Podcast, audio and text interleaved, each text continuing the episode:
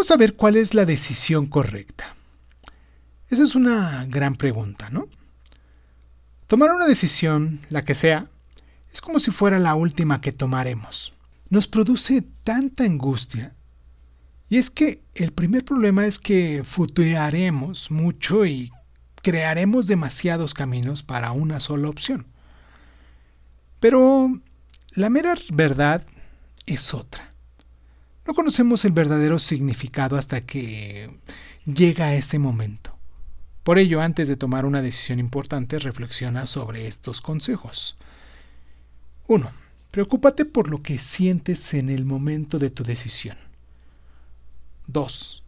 Lo mejor es estructurar tus ideas para tomar una decisión. 3. ¿Qué decisiones salen de tu mente y cuáles vienen en tu corazón? 4. Las de tu mente son las que deberías de tomar, pero ninguna te convence. 5.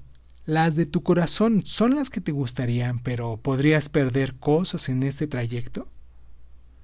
6. La idea es buscar la respuesta desde tu intuición. Esta sabrá decirte cuál es el mejor camino que hay que seguir por el momento. 7.